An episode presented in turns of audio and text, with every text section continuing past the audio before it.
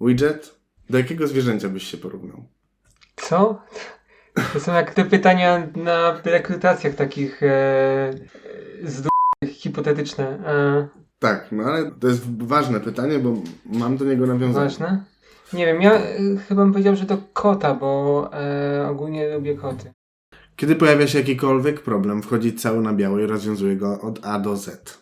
Zawsze wie co powiedzieć, zawsze ma ciętą ripostę na końcu języka, a przede wszystkim jest czarnym koniem każdej imprezy. Będziemy rozmawiać o rozwoju, o porażkach, o sukcesach, o walce z introwertyzmem. Witam Cię bardzo serdecznie, Widget.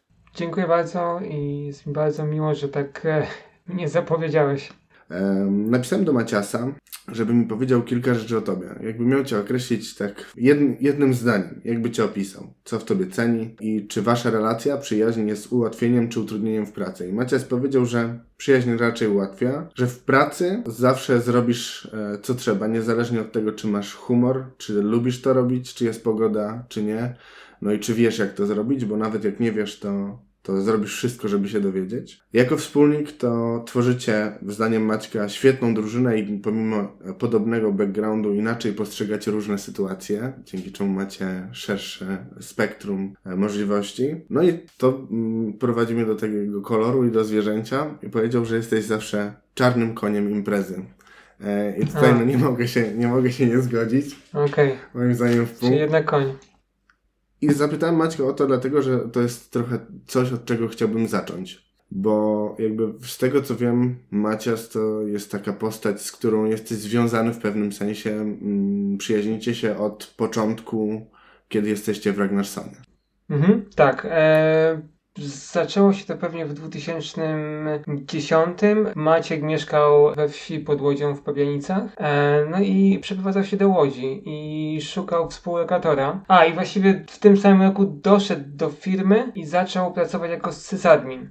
Więc znaliśmy się z Ragnarsona. On przeprowadzał się do Łodzi, bo w Łodzi też studiował. I, no i szukał współlokatora i, i, i no, wygrałem ten casting. I ja tak się składało, że mieszkałem wtedy z rodzicami jeszcze, więc naturalne było, że a, z firmy gość szuka współlokatora, no to wbijam. I mieszkaliśmy chyba w- około roku razem. To może nie będę za dużo pytał o, to, e, jakim współlokatorem jest Maciek. Może to temat na inną rozmowę, ale jak to się, jakby wracając do, do samego początku, bo wspominałeś kiedyś, że e, twoja praca w Ragnarsonie zaczęła się od tego, że prowadziłeś bloga. No Tak? dokładnie tak było, czyli to był 2000... W ogóle bloga pewnie zacząłem pisać gdzieś na studiach, już nie pamiętam w którym roku. Natomiast w 2007 e, znalazł go Łukasz, napisał do mnie i zaoferował spotkanie i luźną ofertę pracy. E, I to były w ogóle początki rugby w Polsce. Zaledwie kilka firm, które tym się zajmowały. Więc nawet od tego 2007 przez następne 2-3 lata wszyscy się znaliśmy z imienia i nazwiska. Jakie były twoje doświadczenia w momencie, kiedy wszedłeś do Ragnarsona? Czyli wszedłeś, wcho- wchodzisz do Ragnarsona po tej rozmowie kwalifikacyjnej przy piwku, e, zaczynasz pracować e, i co wtedy robisz? W sensie, jak, jakimi projektami się zajmowałeś? Jaki był twój, powiedzmy, zakres obowiązków? Jak ci się współpracowało Mhm. z ludźmi? I taki ogólny e, overview tego, jak to wyglądało, jeżeli byś mógł narysować. Okej, to z- zacznijmy może od, e, od e, Rubiego i dlaczego Rubi i to jak to się wydarzyło. Czyli no, od małego interesowałem się komputerami i tam wszystkim możliwym e, z tym związanym i naturalnie poszedłem na studia na informatykę, gdzie mieliśmy standardowe języki, e, których uczą na polskich uczelniach. To jest Java, e, C++, jakiś C Sharp pewnie był. Te języki mają to do siebie, że są bardzo przemyślane pod kątem tego, żeby deweloper nie robił głupich rzeczy, żeby niejako ułatwić mu pracę, zmniejszając ilość rzeczy, o których on musi myśleć. I w tym czasie już nie wiem jak to było, poznałem Ruby, zacząłem się bardziej w niego wgryzać i tam ta filozofia była zgoła odmienna. To znaczy Ruby pozwalał na bardzo dużo i był właśnie takim, no jest takim ostrym nożem kuchennym, którym można zrobić bardzo dużo rzeczy bardzo szybko. Jest, deweloper jest dużo bardziej efektywny pisząc w tym języku. Natomiast no, jest to ostry nóż, więc można się nim pociąć, więc bardzo łatwo jest pisać kod, który jest trudny w utrzymaniu, w czytaniu i w rozwijaniu. No i uczyłem się tego języka hobbystycznie, aż napisał Łukasz. Umówiliśmy się na spotkanie. E, To spotkanie było, tak jak mówiłem, przy piwku w plastiku na ulicy Piotrkowskiej, w którymś tam ogródku. Łukasz zaproponował pracę. Dołączyłem do Agnarsona part-time, bo wtedy jeszcze byłem na trzecim roku studiów i pracowałem jako junior w jednym z projektów w Railsach. Wtedy to było jeszcze wersja chyba jeden coś e, i pamiętam, że robiliśmy, że jak przychodziłem do firmy, to robiliśmy migrację na 2.0. Teraz jesteśmy na szóstej bodajże wersji, A to takie Eee. dawne czasy. więc dawne czasy, tak. Jakby jak zaczynałeś, to powiedziałbyś, że to jest coś takiego, że to była taka twoja studencka trochę praca, no bo jakby studiowałeś, pracowałeś na part-time. Wiedziałeś już wtedy, że Ragnarsson to jest takie miejsce dla ciebie, w którym będziesz chciał zostać i się rozwijać, rozwijać czy to się jakby urodziło po drodze? Nie, to było miejsce, gdzie mogłem dalej uczyć się rugbiego, rejsów, rozwijać się w tym kierunku. Natomiast no, byłem na studiach jakby długoterminowo i w ogóle nie myślałem o, e, o Ragnarsonie. Wtedy w ogóle było pięć osób w firmie razem z, z, z founderem. Firmy były właściwie w tamtym czasie tak małe, że niektóre projekty pisaliśmy z innymi firmami do spółki, żeby jakoś skleić pięciu deweloperów na projekt. Przyszedłeś, sam powiedziałeś, że nie myślałeś o, o Ragnarsonie jako o takim miejscu na long term, nie? Miałeś pracę, Mhm. Pracowałeś, kodowałeś, język się rozwijał, rozwijała się firma i w którymś momencie na, nastąpił ten przełom, tak? Czyli Mhm. zacząłeś angażować się w firmę i dzięki temu zapoczątkowała się twoja zmiana. Kiedy to się stało? To myślę, że były dwa takie eventy, czyli pierwszy to było, kiedy e, jako Ragnarsson skręcaliśmy swój produkt i to było Shelly Cloud, to się działo gdzieś w 2010, wtedy zbudowaliśmy osobną spółkę do tego. Wszyscy deweloperzy w tym czasie mieli, mieli udziały w tej spółce. Ja byłem wtedy CTO. Też tak śmiesznie się złożyło, że pracę magisterską pisałem na temat chmury AWS-a, a w 2010 Ragnarsson postanowił zbudować swoją chmurę do Ruby. I to był taki moment, kiedy zacząłem się trochę bardziej angażować od strony biznesowej. To znaczy, wiedziałem, co dzieje się w marketingu, wiedziałem, co dzieje się w sprzedaży i nie zajmowałem się tylko czystym kodowaniem. E, natomiast drugi taki moment to był 2015-16, kiedy już to było po zamknięciu Shelly Cloud. Wróciłem wtedy do pracy u klientów i w 2015 odszedłem zupełnie od programowania, żeby skupić się na rzeczach internetowych i na rozwijaniu biznesu. Powiedziałbyś, że jesteś w tym momencie introwertykiem? Myślę, że tak, chociaż myślę, że raczej tak. Pamiętam tą naszą ro, ro, rozmowę rekrutacyjną i to, co mówiłem Ci ostatnio, e, to było w 100% prawda, że ja zastanawiam się, dlaczego mówią Ci wszyscy widget, nie? No, I Ty powiedziałeś mi tą historię, że a... no tak, że- no to ja mogę tą historię op- e, opowiedzieć, to nie ma problemu. No to bardzo proszę. Jak to się stało, E. że mówią do Ciebie widget? Ale to się nagrywa?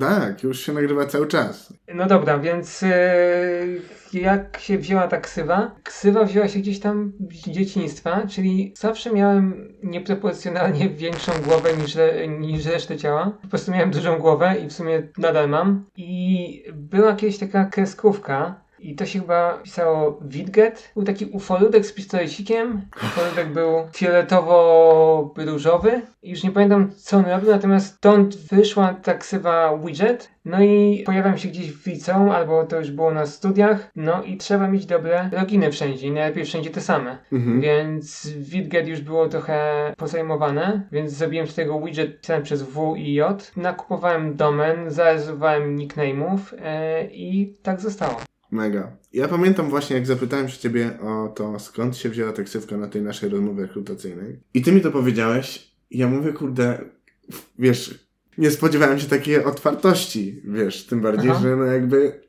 tu pokazałeś mega super dystans do siebie. I to był pierwszy moment, o którym jak teraz myślę, to nie powiedziałbym, że y, y, jesteś mm, introwertykiem. Czyli to był moment, Mhm. któ- który wykreował taką y, niezgodność u mnie, nie? Okej, no I- jakby u mnie ten, u mnie ten introwertyzm bardziej się objawiał w stosunku jeden do wielu niż jeden do jednego. Dużo łatwiej jest rozmawiać po prostu z jedną osobą, utrzymać tę relację niż adresować No ale tego, teraz tego też nie wzrostu. widać.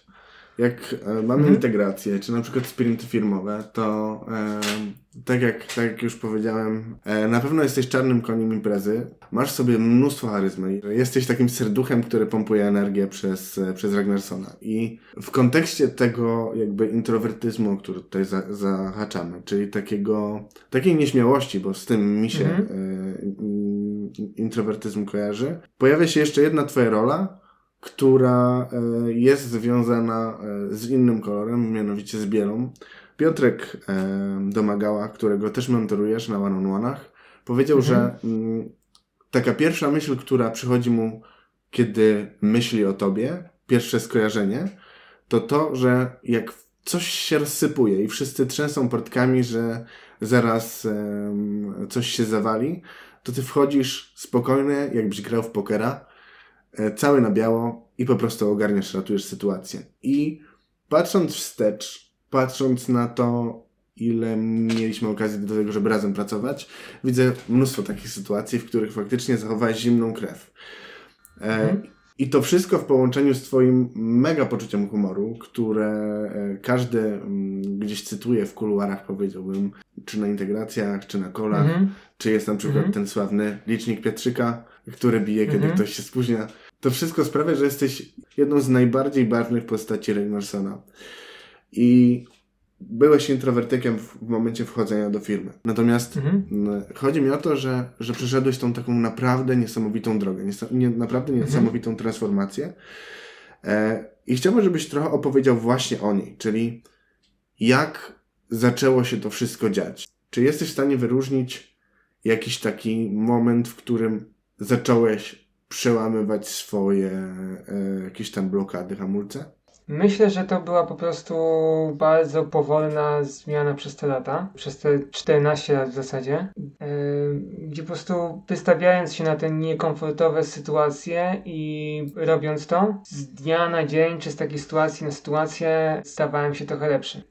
I to było wszystko bardzo miłe, co powiedziałeś o mnie, natomiast ja bym to trochę spłycił właśnie do tego, że robienie czegoś bardzo długo no, siłą rzeczy rozwija nas w tą stronę. Z tym zachowaniem spokoju, no to też wynika z tego, że po prostu ja z tymi sytuacjami zderzałem się przez ileś lat i stąd wydaje mi się, że wychodzi ten mój cały, mój cały spokój. Więc z jednej strony było to robienie tych rzeczy przez dłuższy czas, a z drugiej strony była ta wiedza, że jeśli chcę budować firmę, biznes i nie firmę rodzinną w małej skali, tylko coś z większym impaktem, to po prostu ja muszę to robić. I nie ma tu ucieczki. Oczywiście mogę być trochę mniejszym frontmanem niż jest Maciej jako CEO, natomiast nie ucieknę od współpracy z ludźmi i po prostu muszę to robić.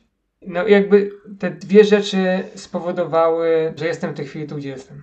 Ja bym nie powiedział, że jesteś mniejszym e, frontmanem niż Maciej, tylko powiedziałbym, że jesteś frontmanem e, jakby wewnątrz organizacji, że Mhm. tutaj to, to ty nadajesz rytm, charyzmę i tak dalej. E, No i wracając do tego początku, bo chciałbym uchwycić całość, całą tą twoją drogę, całą tą Mhm. ścieżkę, którą przyszedłeś. Wiem, że po drodze było różnych, dużo takich eventów, jakby ciężkich, przykrych, były kryzysy, były porażki. Mhm. E, były sytuacje losowe w Ragnarsonie, które gdzieś tam wym, wymusiły na, na wielu osobach, w tym na tobie, przyjęcie określonej roli, tak? No jakby w tym konkretnym wypadku chodzi mi o, o to, że e, Łukasz, założyciel Ragnarsona, w pewnym momencie umiera Mhm. i, i firma pozostaje w waszych rękach, czyli w rękach osób, które no, mieliście wtedy udziały, e, mieliście już overview, taki ogląd na to, jak firma działa, jak, e, jak funkcjonuje, skąd biorą się klienci i tak dalej, ale patrzyliście na to jakby z, e, z siedzenia pasażera, tak? I Mhm.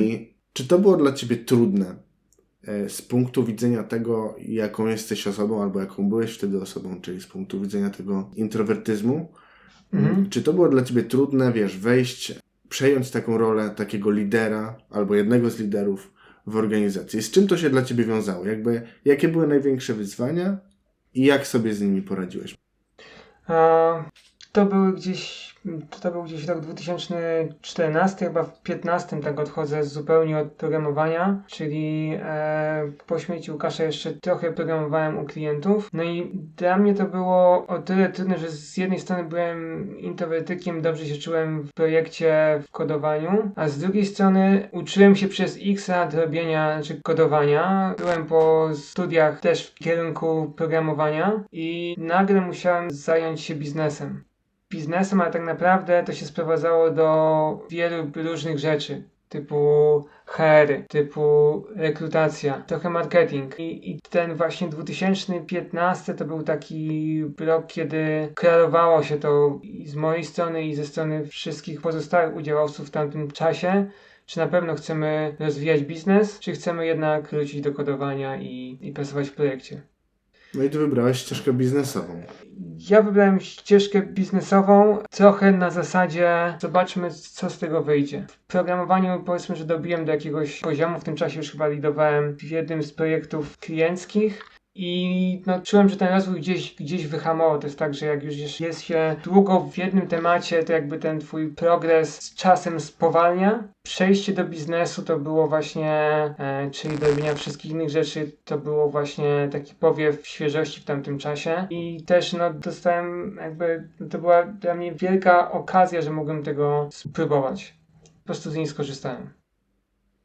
Okej. Okay. Czyli tak naprawdę to nie, nie do końca było tak, że firma w pewnym sensie wymusiła na tobie tą transformację. To jest po prostu Twoja świadoma decyzja i okazja, którą wykorzystałeś. Wszedłeś w rolę biznesową, w, w rolę mhm. kierowania firmą, świadomy swoich, powiedzmy, demonów, tak? Czyli tych e, mhm. jakby cech, które mogłyby Ci przy tym przeszkadzać. Jak, jakie było mhm. Twoje podejście do, do tego? W sensie, jak sobie z tym radziłeś od samego początku? Chodzi mi o taką stricte pracę u podstaw. Czy praca w, Ragnarsonie pomogła Ci w pozbyciu się tych takich zmor? Mm, znaczy, praca w Ragnarsonie była głównym czynnikiem, który pomógł mi pozbyć się tych zmor. To znaczy, był okres właśnie, kiedy z jednej strony dużo czytałem książek, które mogłyby mi pomóc opanować jakoś ten introwertyzm. Z drugiej strony e, mieliśmy bardzo dużo wyjazdów po Europie do, do potencjalnych klientów. Starałem się wewnętrznie robić dużo prezentacji, e, żeby po prostu oswajać się z tą myślą, e, że jako founder biznesu po prostu muszę to robić po prostu robiłem tego w pewnym czasie dużo e, i z czasem przestało mi to sprawiać tak dużą trudność. Powiedziałeś, że czytałeś książki o tym, jak radzić sobie z introwertyzmem. Coś konkretnego, jakaś pozycja, którą poleciłbyś czyli takiej typowo książki o introwertyzmie nie czytałem. Natomiast e, no myślę, że dużo książek dołożyło się do tego, co teraz myślę i, i, i jakim jestem człowiekiem, ale faktycznie w tych, co przeczytałem, e, mógłbym takie dwie wskazać, e, które pomogły mi z jednej strony z tą transformacją z programisty na nieprogramistę i programisty na trochę właściciela, znaczy na właściciela biznesu. Pierwsza książka to był Mindset, to napisała Carol Dweck. I w skrócie tam są opisane jakby dwa mindsety, w obrębie których ludzie e, operują. Fixed i growth. No mhm. i jak można się domyślić, ten fix to jest takie podejście, że jaki jestem, taki jestem, inaczej nie za dużo da się tu zmienić i muszę po prostu działać w obrębie swoich mocnych i słabych stron. I na pewno znamy takie zachowania czy u siebie, czy u znajomych, że ktoś stwierdza, że nie będzie czegoś robił, bo wie, że to się nie uda. Drugi mindset to jest y, growth i to jest takie podejście, gdzie nie wiem jak coś zrobić, ale mogę się dowiedzieć, mogę się, się nauczyć, jakby nie wszystko co jest we mnie jest wyryte w kamieniu. Ta książka to jest chyba, bardzo mi... Mhm. To jest chyba bliższe tobie, prawda? Ten drugi mindset. Tak, i ta książka, jakby pojedynczy ludzie stosują obydwa te mindsety w różnych proporcjach. I ta książka bardzo mi pomogła właśnie zrozumieć, że, że po prostu tych nowych rzeczy mogę się nauczyć. I niekoniecznie tu, gdzie jestem, to tu muszę zostać. Więc to był taki duży, duży boost.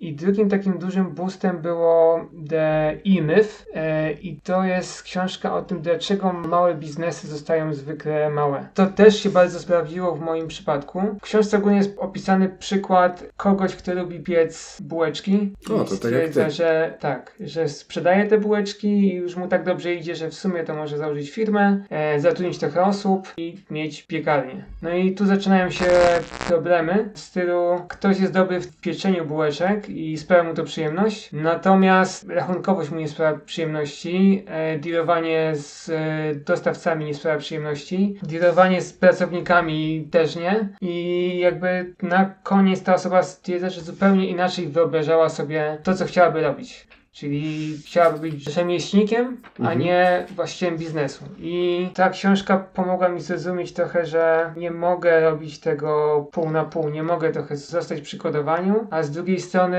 tworzyć biznes, bo po prostu to nie wyjdzie. I jakby pomogła mi bardzo na tym rozdrożu, gdzie podejmowałem tą decyzję, czy dalej rozwijam się technicznie, czy jednak próbuję iść w stronę biznesową i być właścicielem biznesu, który ma jakąś skalę i, i dużo większy impact niż jakbym był po prostu tym, tym rzemieślnikiem. Okej. W tym też nie ma nic złego, natomiast e, wiadomo, że różne rzeczy bardziej odpowiadają różnym ludziom.